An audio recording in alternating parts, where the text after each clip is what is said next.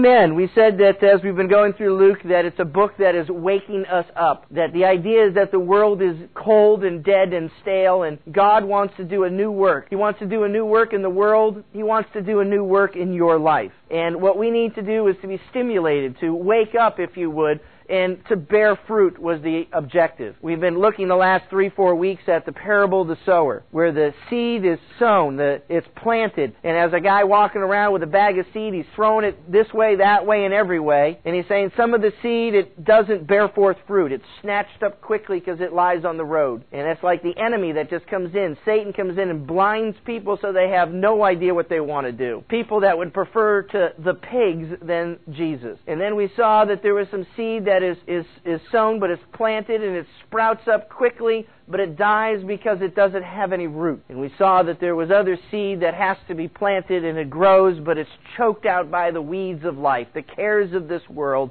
the riches of this world that take us away from spirituality until finally we can see that there is a group that bears fruit. It's successful and it bears a hundredfold of a seed that was planted and it's worth it because it's producing fruit. And the, and the thing that was laid at our feet was that we as Christians must bear fruit. And it's not just just a matter of getting other people saved, which is always good, but it's a matter of, of, of producing love, producing uh, joy, peace, patience, kindness, goodness. That we'd have these qualities in our life and we'd make the world a better place as a Christian. And so we have to have our, our, our, our, our fruit that we can bear for the kingdom. And really, what Jesus is now tackling, he's going to really answer the question well, how does this happen? How do we bear fruit for God? It's not just some ambiguous term that doesn't mean anything. We're looking at some nuts and bolts here of things that are very important to us. Jesus is going to say, say there's some very important things that need to happen in a believer's life. And he wants to show us the heart and soul of what it is to be a Christian, if you would. And so it's interesting, just by way of reminder, we'll pick up in verse 23 where we left off, and Jesus really gives us a, a very strong message. We ended last week's message with it, but Jesus was saying to them all, he says, If anyone desires to come after me, let him deny himself, take up his cross daily, and follow me. And he explains that by saying, For whoever desires to save his life will lose it, but whoever loses his life for my sake will save it. And so, if you would, Jesus is giving us the principle. You have to, in order to go up, you got to go down. In order to go to the east, you got to go to the west. You have to be willing to go the opposite direction in the in the things that you would like to do do. You have to lose your life, your desire to take care of yourself. You have to let go of it. You have to, you have to deny yourself. You have to pick up your cross and die a death in order to find life. That's bizarre. But that's the way that we can enjoy, have peace of God, and enjoy the things that we have is to let go. He says, For what does it profit a man if he gains the whole world, you got it all, and yet he himself is destroyed or lost? Do you want to be the richest man in the world and burn in hell for forever? It's a losing proposition. The world wants to slumber. It wants to sleep. It wants to be wasted away in Margaritaville. It wants to be uh, uh, uh, slumbering in, in the things that it wants, and God is challenging us to say, wake up. Get rid of the things that you have been deceived by, the things that you've been tricked by, and realize that true life is letting go of all of these things. He says, For whoever is ashamed of me and my words, of him the Son of Man will be ashamed when he comes in his own glory, and his Father's, and of the holy angels. And so, Judgment Day, standing before the Lord, is to turn around and to say, Lord, I want to profess you now. Beautiful to see the baptism last week.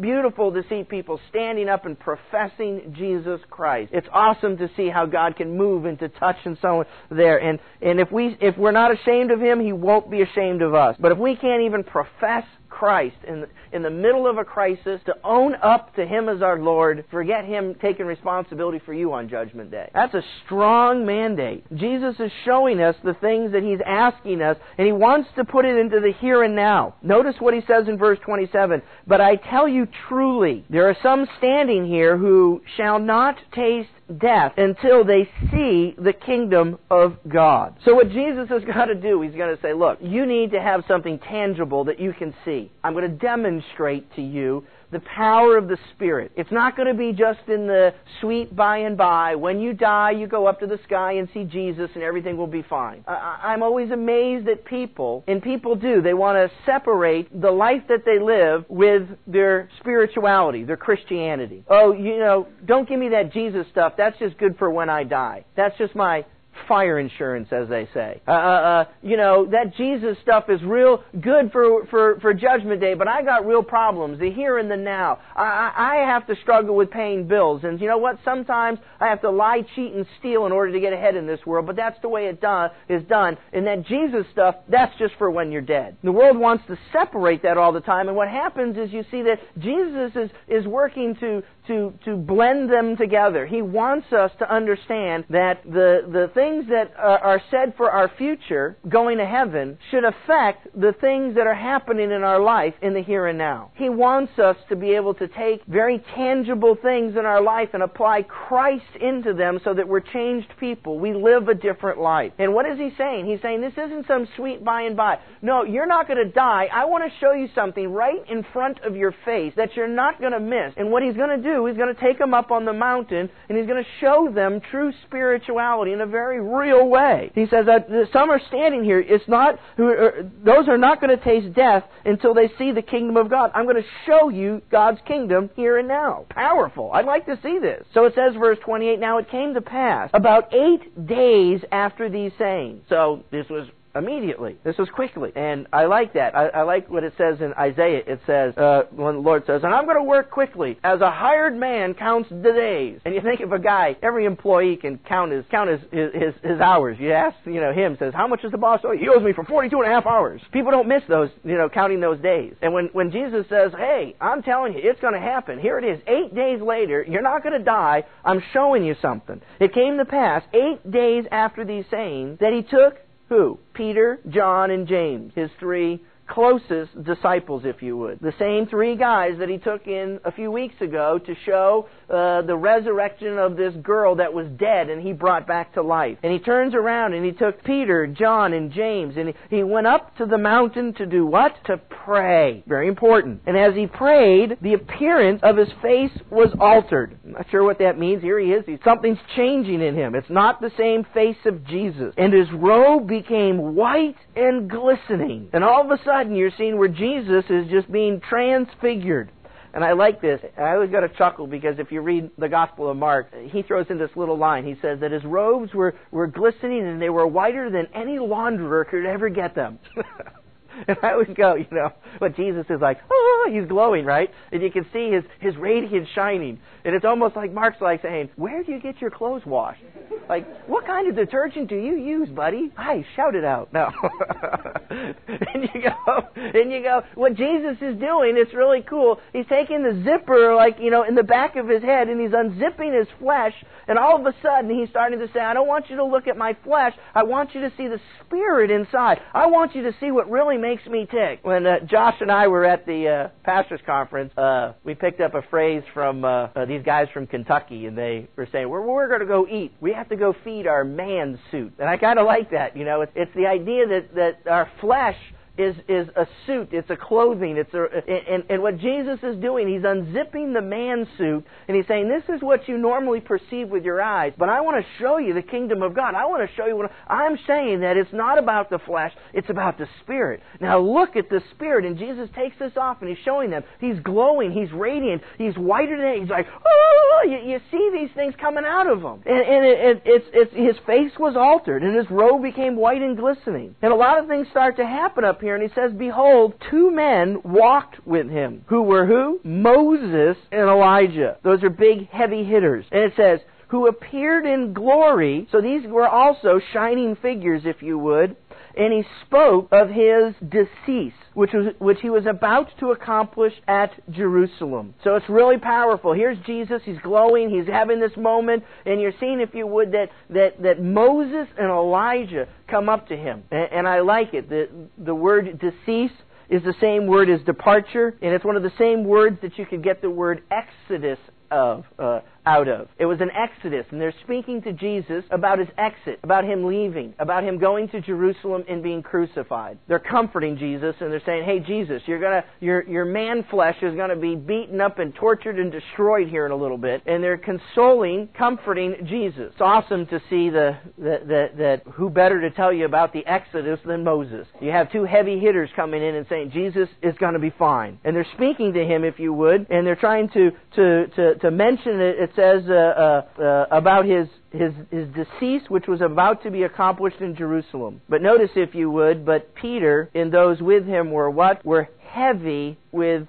sleep. And when they were fully awake, so they're waking up at the end of this whole thing, they saw his glory and the two men who stood with him. And then it says that, and then uh, it happened as they were departing from him. So you're watching Elijah and Moses start to walk off. Peter's going to turn around and say something stupid. Sticks his foot in his mouth and he's going to say, says it was happening at the party, and that Peter said to Jesus, and he goes, Hey, Master, he says, it's good for us to be here. I like being up on this mountaintop with you. He says, uh, and, to, and he says, and let us make three tabernacles, one for you and one for Moses and one for Elijah. And I'm glad it says this in the Bible because we may be misled, but it's going to tell you not knowing what he said. And he's going to turn around and stick his foot in his mouth because he makes a stupid statement about making a tabernacle in the midst of a spiritual experience. And so if you would, you're seeing here that that as, as this is going on, Peter quickly quickly reverts back to a carnal thought, and he's missing the spiritual uh, moment. And, and for, for me, as, as I understand this, I can see it's amazing on how spiritual we can be one moment and how quickly, a drop of a hat, we can go right back into a carnal, dumb way of thinking, and we can stick our foot in our mouth almost within seconds. And you almost want to say, Lord, how can I be on cloud nine? How can all these wonderful things be happening? And it's like, you know, I, I, what happened? I, I, and I just, what came out of my mouth? What was I thinking? And so, if you would, it, it's it's amazing that several things start to happen here. What Peter's doing wrong, and uh, and you're going to see. Well, God's going to come up and correct him, and, um, and and tell you that's not what I'm saying, Peter. But it's it, is what he's doing. Is it's a it's a role reversal. Jesus Jesus is trying to elevate people so that they don't look at the flesh, but he wants to show them the power of the Spirit. And what Peter said in his words and as innocent as they sound, it was a direct challenge to Jesus to go right back into the carnal, fleshly way of life. Let's build a tabernacle. A tabernacle really means a tent. The tabernacle is where they built it into the temple. The tabernacle, if you would, would be a way of Peter developing and making a, a, a monument to God. What is he saying? He's saying, let's just really make a memorial to God. It's Memorial Day, Memorial Day weekend. Good scripture for the weekend. And uh, uh, what does a memorial do? A memorial always looks backwards. It always looks in hindsight. And what Jesus is trying to get us to do is to focus on the Spirit, and then he's also trying to have us to look forward. And, and Peter immediately says, well, no, let's look backward. Let's make a memorial out of this. Let's build, you know, a tent. Let's make something. Let's erect something. Let's do something with our hands in the midst of something really spiritual. And what Peter, what Jesus is saying is, is no, I don't want to have something, you know, physical built here. I'm trying to show you the spiritual things that are happening. And, and as Peter, it, it is, it's, it's, it's so, uh, a quick flip. It only takes seconds, and he wants to look back. The other problem of what Jesus is, is having with this issue is that Peter, by saying he wanted to build a temple, a tabernacle, he's equating Jesus with Moses and Elijah. Hey, you three are the same. And, and it's not that way. Uh, uh Moses was a great guy, Elijah was a great guy, but Jesus is the Son of God. Uh, there's several things represented by Moses and Elijah. Moses represents the law, Elijah Elijah would be the greatest of the prophets, and he's usually referenced as one of the prophets. And it's, you know, the law, when it was given by Moses, it says, Thou shalt not do this, this, and this, and it says that you better do this, this, this, and this as well. So the law is, is the standard. It's, it's given to us. And then what you see happen, the prophets come up, and the prophets turn around and say, Well, Moses told you what to do, and guess what? You failed miserably in your attempt. So the prophets are rather harsh and cruel, and, and they bring that condemnation as we studied Isaiah, Ezekiel, you, you read their words, it's, it's grueling to read. But the Bible doesn't want to leave you with, this is what you're supposed to do and you failed to do it. No, it wants to bring in grace and mercy through Jesus Christ. And as much as it says this is what you should do, you failed to do it, it says now here's the solution, Jesus Christ. And it's not on equal footing. The, the, the, the solution is better than the problem. And don't turn around and put all three of them together as just Jesus is just, you know, another Moses or Elijah. No, no, no, no, no. He's the Son of God. And, and he's walking in the fullness of the Spirit, and the Spirit is what's going to give you uh, victory over the other two areas. And so if you would, uh, uh, he, he's making them equal as well. And so if you would, Peter's sticking his foot in his mouth. And, and at the same time, it says, while he was saying this, while, while these words are leaving Peter's mouth, it says, uh, a cloud came and overshadowed them. And they were fearful, and I, interesting terminology, it says, as they entered the cloud. So it's like Peter just opens up his mouth, says something stupid, and all of a sudden you see the fog come rolling in all of a sudden you see, you know, it gets dark and dim, and you get that cold chill, and you're like, what happened here, you know? And you can get this idea that all of a sudden this cloud comes in, and all of a sudden a voice came out of the cloud, God's voice, saying, Hey, this is my beloved Son, hear him.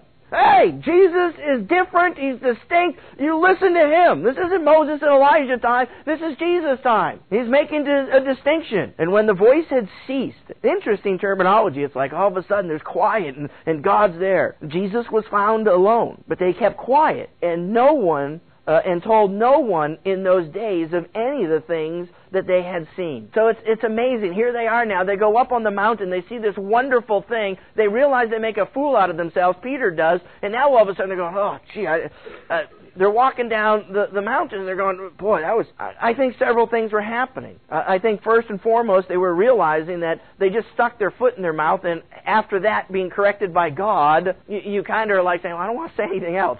you know, anything out of my mouth is stupid, so, you know, better to shut up, right?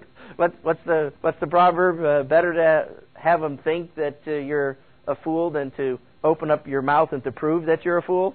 And uh, and so Peter might be getting some of that. But I think more than anything else is they're looking at the Spirit of God and they're realizing the things that were going on. They're recognizing the size of God. And all of a sudden, things were going on in their lives where they're recognizing this is big. God's big.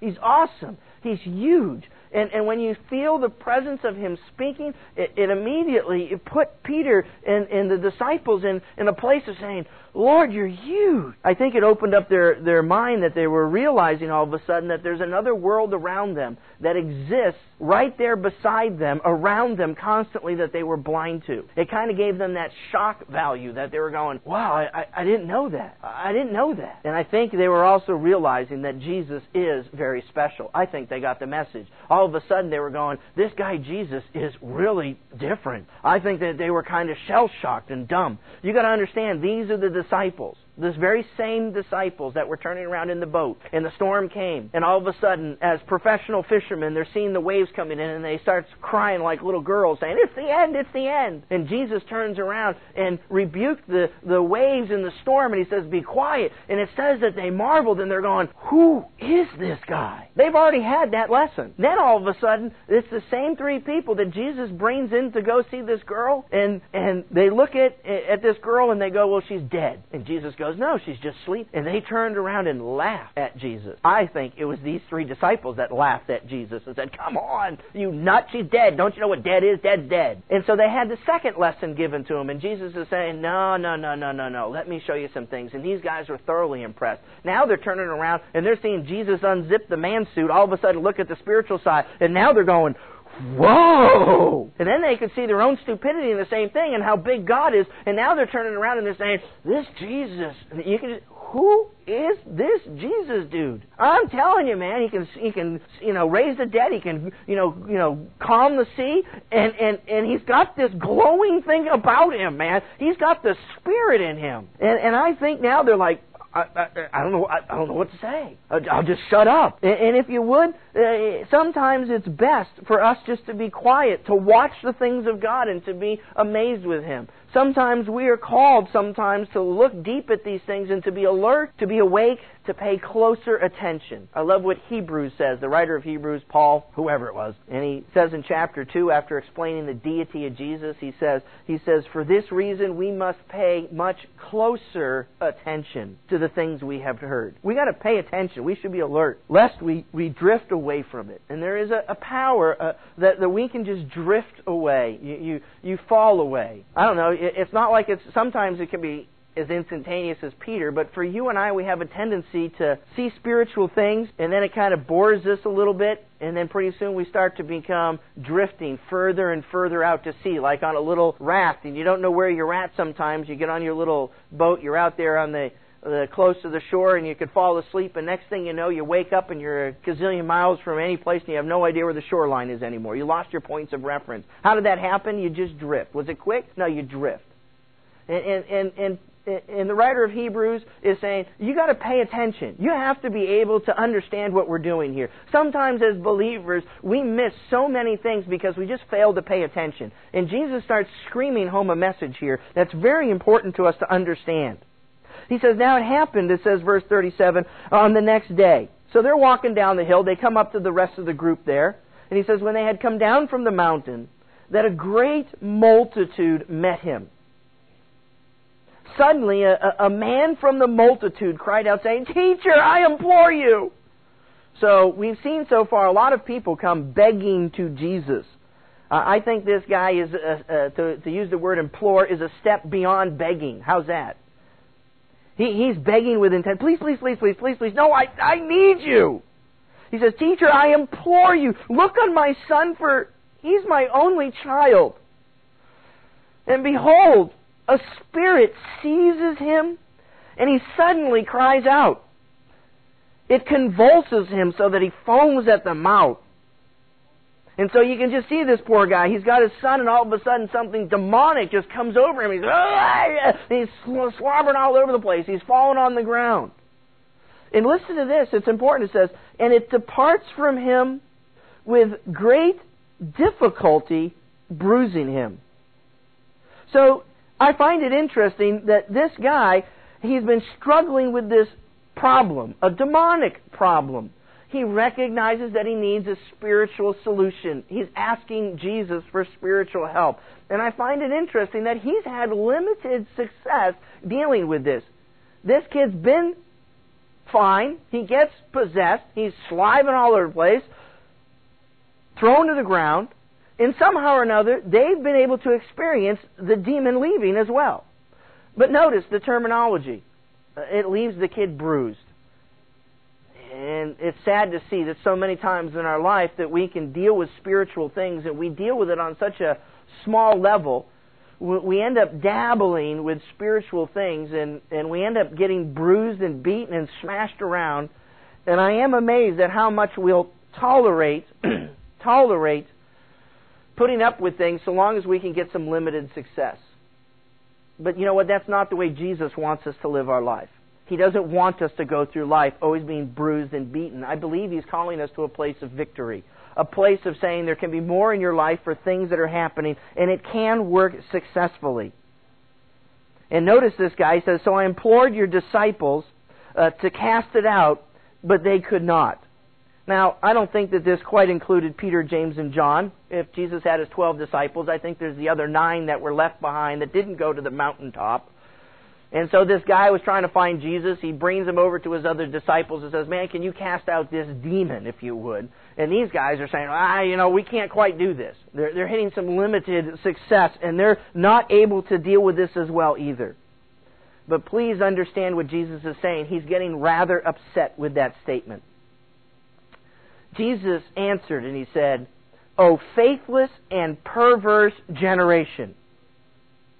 So, he's speaking to the other disciples that should have known better, and he's calling them faith, faithless. And he's talking and he's calling them perverse. If I was to turn around and to call you a pervert, right, the immediate connotation is that you would be a, a sexual deviant. Sex is something that's good. God gave us sex. It's supposed to be a gift from the Lord. But there are people that can pervert it. They take it and they twist it around into something that's sinful and wicked. So, if I think that you're spiritually perverted, God has given us gifts and talents and power, and many people can take the things that God has given us and pervert it. They turn it inside uh, out and they, they, they turn it into something wicked and sinful. And Jesus is going up to the disciples, I believe he's speaking to, and he's saying, What is wrong with you guys? What's wrong with you? You're perverted. You're, you're, you're doing something wrong. You have no, key word there is faith.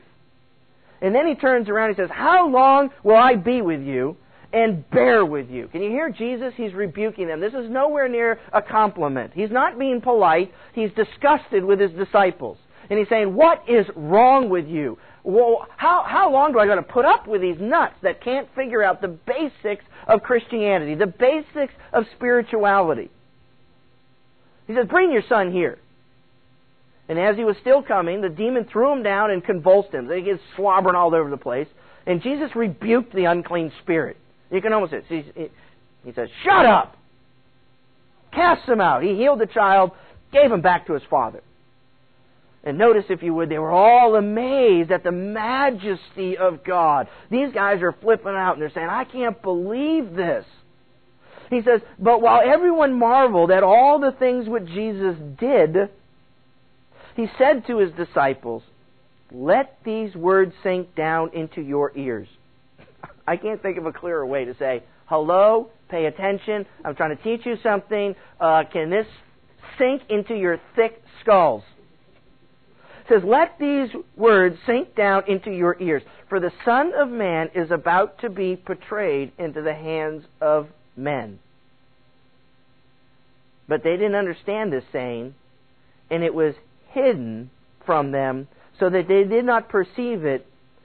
And they were afraid to ask him about this saying. They're going, I ain't asking him no more questions. I ask a question, I'm going to look like the dork here, so just shut up. Just, you know, we'll pray about this for a while. And they're like, what is Jesus telling us? What's going on? And he's asking us to think about things. And obviously, Jesus is saying, first and foremost, that the Son of Man is going to be portrayed. He's saying, my man suit is going to be ripped apart, torn off, and destroyed and beaten. But it means nothing because the spiritual side of me is going to overcome. And nothing can touch the spirit that dwells inside of Christ. It's going to be resurrected, and he has power over the flesh. And so obviously, Jesus is saying that. But there's another message that he's saying in this. He's turning around and he's saying, hey, I'm not going to be with you for forever. Of course, He's with us through Spirit. But He's like, you know what? I just went up to the hill for three days. Uh, whatever. I'm praying, and I come back, and you guys have missed it already. You guys can't understand the basics. And we have to understand this in context that the disciples were already given the power and the authority. Luke chapter 9, verse 1. Last week's message kicked it off. Same chapter. They had the power and the authority over the demonic realm. Now all of a sudden, where you're seeing that there's the power and the authority, yet the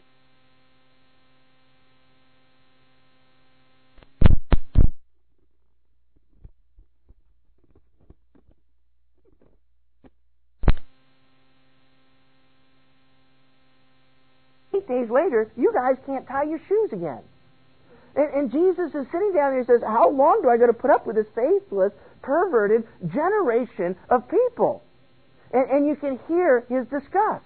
And, and sometimes within inside of us, there, there is this ability to fail to execute things that God has given us to do. we don't. Comes down to the basics. Have faith. It's having faith to do what is necessary.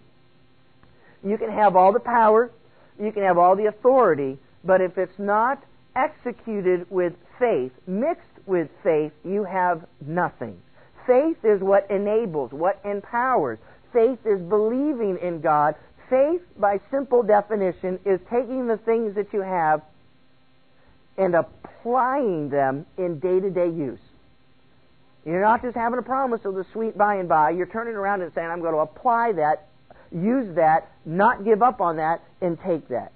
Now, please, if you would, it's what we're going to term a, a trigger point. You have to have a point in your life that you can turn around and pull the trigger and use what you have.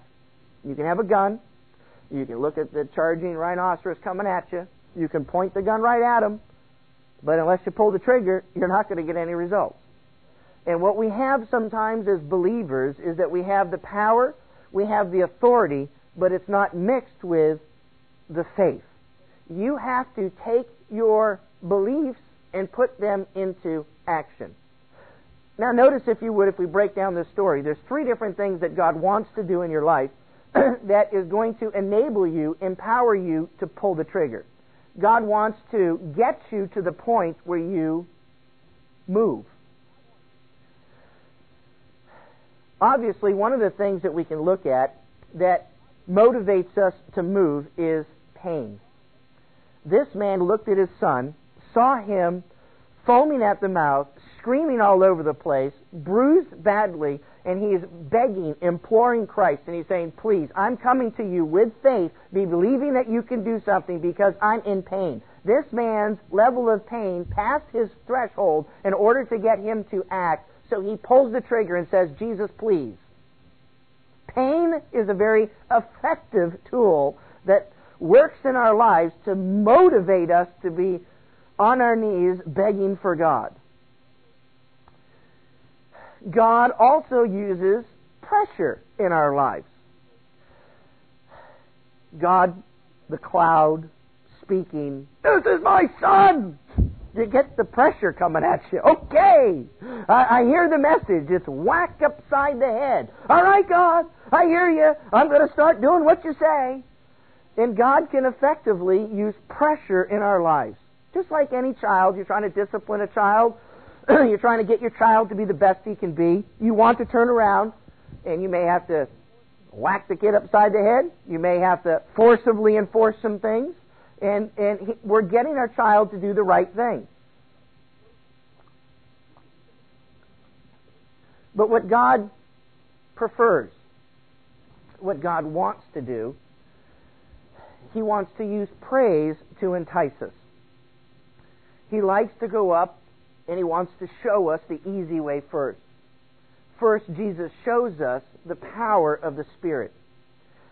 And you would like to hear the story that it would be written this way Jesus goes up and shows everybody that the man's suit is taken off and that the spiritual man is there. They get this. Woo! They turn around and they see a problem when they walk down the hill and they tackle it because they now have great faith because they've seen things. It's nice to see sometimes, and you can have a child, and there are people that will respond to praise effectively when you go up and compliment somebody and you say, you know, you're really good at that. You got your boy and say, man, you're really good at skateboarding. Mom, my dad thinks I'm good at skateboarding. I'm going to go out and work twice as hard now in order to be the best skateboarder out there. My dad thinks I'm great. And praise should be an effective way to motivate us to continue to go forward. But unfortunately, it's so ineffective in our lives at times where we know the truth we can believe that it's true, but we fall back to sleep and we slumber and we fail to pull ourselves out. God first tries praise, and then He knocks it up a little bit with pressure. Sometimes we're stuck in the midst of our pain until we're going to start to move and get to that trigger point in order for us to go into action. And what Jesus is clearly saying, he's going, why can't you do this that's right in front of you? You should understand this as a believer. You have all the power, you have all the authority. Why are you not enabling it? And you can see the frustration that is screaming through in Jesus. And he wants us, listen to this, he wants you and I to be effective as Christians. He wants us to be successful in our battles with spiritual forces of darkness. And we wallow in pain. We wallow in anguish. And then we say, God, why can't I have any victory in my life? Why can't I do anything? Because we, we cease to take the truths of the Bible, listen to this, and apply them in our lives. That's all. Oh, that's that's fine for over there, but I got a real problem right now. Okay, I got a hundred bucks, and I got a guy calling me saying he's going to break my legs unless I give him a hundred bucks. I don't need the Jesus stuff right now. I need to get a gun to, to keep myself protected from the guy who's going to break my legs. Really? You to put your trust in that pistol, but not in Jesus? Really? What a bold statement. Jesus, Jesus wants us to get the message and say that He's applicable in every situation in our life. Peter got the message. Open with uh, me to uh, uh, 2 Peter chapter 1. I'm going to read a few verses. You might want to turn there. forgive me, uh, I'm going to quote out of the New American Standard. Uh, I know you guys are reading the New King James Version, but I just love the New American Standard for a few lines in here. He says, though, Peter, Peter who was what? Up on the mountain with Jesus. Peter who got the rebuke. Peter that wanted to turn around and to grow in the Lord. He says, Grace and peace be multiplied to you in the knowledge of God and of Jesus our Lord. So he says, How, how, how you doing? And he says, Seeing that his divine, divine is a word for God, his divine power has granted to us what? Everything pertaining to life and godliness. So you can have everything you ever want, everything you're ever going to need. Sorry, we're not on a wish list to go get a new Cadillac out of this. Seeing that his divine power has granted to us every everything pertaining to life and godliness. Through what? Through the true knowledge of him who called us by his own glory and excellence. He says, For by these he has granted to us his precious and magnificent promises. So, hey, we got a whole bunch of promises out there. You got everlasting life. You can have power over, over the demonic. You got healing. You got wonderful promises that are given to us. He says, by these he has granted to us his precious and magnificent promises, so that by them, by them, you may become what? A partaker of the divine nature. Did you just hear that? To be a partaker of the divine nature? The divine nature, the godlike characteristics we can have a part in that. We can take part in God. That's powerful. Through His promises. By how? By having escaped the corruption that is in the world by lust. So we're not going to do things according to the worldly way of lusting after things. He says, now for this very reason, also, underline this word in your Bible, applying all diligence in your what? Faith. So you take your faith and you apply it. When you apply your faith, you're going to receive and you're going to be having a supply of moral excellence. Morals, you're going to do the right thing, you're going to do the right thing well. And in your moral excellence, you're going to see a chain event here. You're going to get knowledge. And in your knowledge, you're going to get self control. And in your self control, perseverance. And in your perseverance, godliness. And in your godliness, brotherly kindness. And in your brotherly kindness, here's what it all wraps up to love. So, he's telling us that if we apply, if we apply the truths of God, we should be having love towards one another. And underline this verse in your Bible, verse 8. It says, For if these qualities are yours, so if you're growing in love and are increasing, so you have love, but every single day it's getting stronger. And now you can look at yourself and give yourself a litmus test and say, Am I growing towards Christ? Am I more godly today than I was yesterday? Am I more full of love than I was yesterday? Do I have more self control? Or are you backsliding? Going in the reverse direction. Peter says if you have these qualities, and all of us will have a little bit of love, all of us have a little bit of brotherly kindness, but you want to be growing. We may not be perfect, but we want to be improving. He says, Therefore, if these qualities are yours and are increasing, and I like this, they render, to render means to cash in, they render you neither useless nor unfruitful in the true knowledge of our Lord Jesus Christ. For he who lacks these qualities, so if you're not growing in Christ, if you're lacking these qualities, you're blind, not good, or short sighted, having forgotten his purification from his former sins. Go back and remember your baptism, and, and remember that you uh, let the old man die and the new man came up out of the water, and you have to remember that you're somebody new in Christ. So, there, listen to this. He says, verse 10 Therefore, brethren, be all the more diligent to make certain about his calling and choosing you. And we talked about this of what a true disciple was the last four or five weeks. We said a true disciple was somebody who can ask the question, sense of curiosity. You're not slumbering, you're not sleeping. We said, secondly, that you had to be called and be able to hear the call of God. We said, thirdly, a true disciple is somebody that has faith to believe. You're not going to mock and ridicule the things of God and laugh at Jesus when he says he can raise the dead girl. And then we said, fourthly, last week, that you have to bear fruit. And we use this verse and, and we have to be diligent to make certain about God's calling and choosing us. Are you a Christian? Fundamental question. Do you believe in Jesus Christ? Are you born again? If you're not born again, all you got is your man suit, and you're not going to accomplish anything in your life.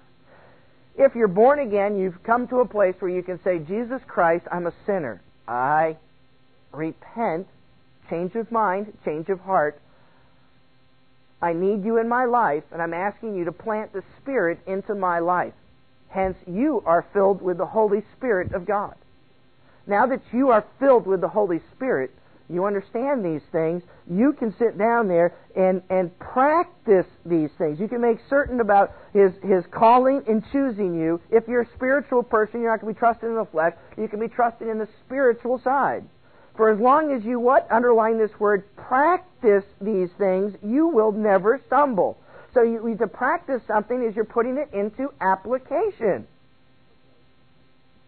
He says, For in this way the entrance into the eternal kingdom of our Lord and Savior Jesus Christ will be abundantly supplied to you. So if you're taking the promises of God, that you have the power and the authority over darkness, and you apply them into your life, you'll have a sense of confidence to boldly enter into the kingdom of God. It will be abundantly supplied to you. So Peter says, Therefore I will always be ready to remind you of these things. Excuse me for nagging, but I'm going to nag, says Peter. Even though you already know them and have been established in the truth which is present in you. You should know these things, but I'm going to tell you again, says Peter.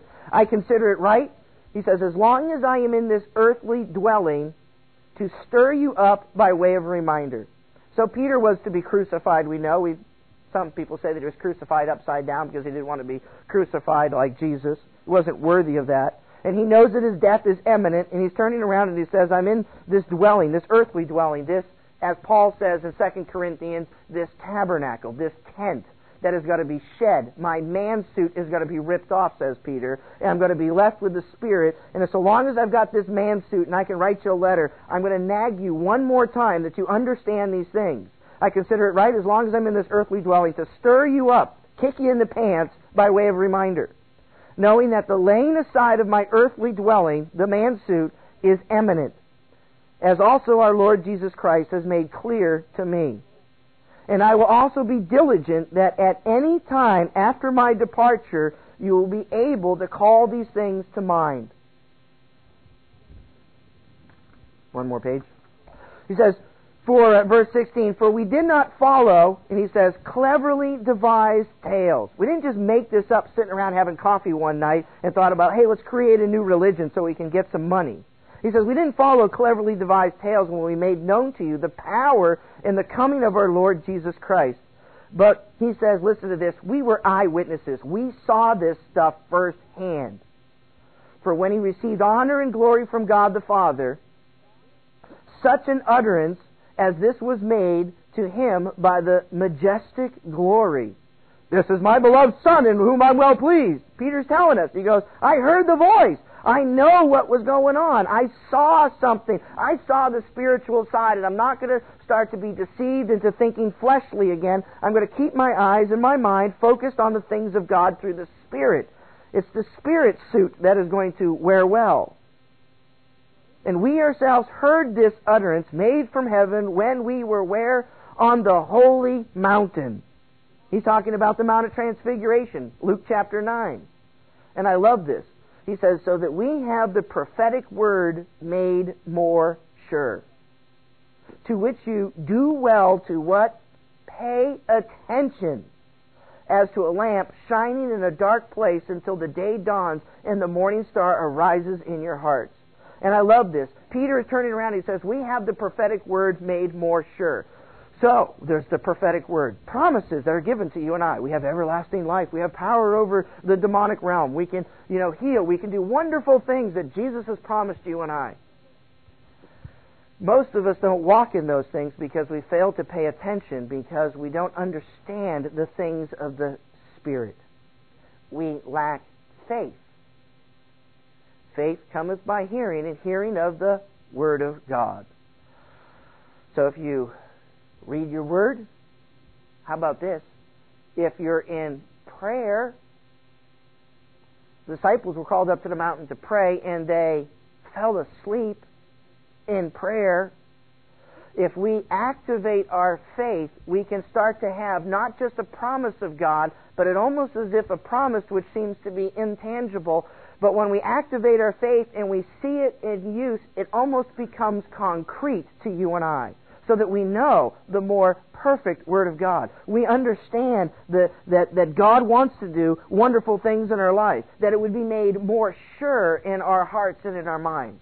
But most of us, we wallow, we're bruised, we have limited success in our life because we fail to pull the trigger. God wants you to see the power that you have in your life. He wants you not just to look at the man suit, but to see the spiritual side that happens inside of every born again believer. You got to shed your skin there. You got to start to look at that spiritual side of life and you need to start working, applying, using that. Jesus is looking, and I would hope and pray he doesn't look at you and I and say, You pervert. I've given you something and you turned it into something filthy. You faithless generation. I don't want Jesus to look at me and say, How long do I got to put up with Dave Brown? Uh, these are meant, these are stinging words to kick us in the pants. Peter is telling you, I will kick you in the pants as long as you can because he understands of all people that we can be so quick within seconds to turn around and to revert right back into the flesh. You ever have that? You walk out of church, oh, happy days, we're praising the Lord, wonderful things are going on. Uh, uh, we don't even get out to the asphalt. We're still on the concrete sometimes, and you can see, bam, we go right back into the flesh, and everything just. Ah! What happened there? Flesh comes out.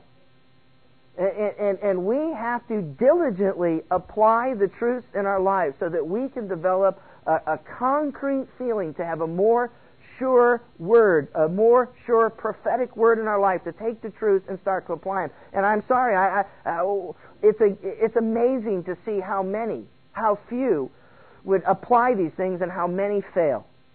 And I, it, it's amazing to see one Christian after another to say, well, you know, man, I've been bruised, man, I have been beaten. And that's not what the Lord wants in your life. He wants to give you that place where you come to the Lord, apply these truths, and that you can have that sweet victory of being rid of the demonic things in your life. Jesus is screaming us and he's saying, There's so much more to life. Wake up. Pay attention. Don't drift away. You understand these things. As a believer, if you understand ABC of Jesus Christ, that I was a sinner, now that I'm saved, I've got the power of the Holy Spirit dwelling inside of me. The mindset on the flesh is death, but the mindset on the Spirit is life. We understand that's ABC of Christianity. That's what makes you a Christian. And if you understand that, then you take it, you apply it, and you continue to work with it. But how many truths do we have? And then we sit down and go, I don't know what's going on in my life. I don't know where I am. I'm hurt and I'm mad at God. Ah, oh, brother. Don't, don't miss the promises of God that are being portrayed. It's Memorial Day. It's a day that you can say, I want to make a change in my life. I want to come to the place of repentance. And if you've been wallowing, struggling, burying your head in the sand, it's a great time to turn around to say, Lord, it's time for me to wake up. Lord Jesus, I repent of my sticking my foot in my mouth time after time. Lord, I haven't been able to conquer my problems. I need you to come into my life. I need you to make a change. And I promise you that God will start to do wonderful things in your life. And a promise is just a promise, but there's a long string of people. You can just talk to some of the people that were baptized last week, and they can tell you, wow, I stepped out in faith. I was unashamed of the gospel. I denied myself, and Jesus Christ has done wonderful things in my life. And if you've been a Christian for more than, oh, a week, you should be able to have a time in your life when you can say, I know the sweetness of God in my life, and I want that moment back. Lord, I want to come back to that place. I want to let go. And if you've never accepted Jesus Christ as Lord, if you've never come to that place of letting go, I beg you, I implore you, let go of your life. Trust the Lord Jesus. Be converted and be saved. You have to come to that point where you can say, Enough, Lord. I'm letting go and I'm trusting you. Amen? Amen. Let's stand and close in prayer. Dear Heavenly Father, you're an awesome, awesome, awesome, awesome God.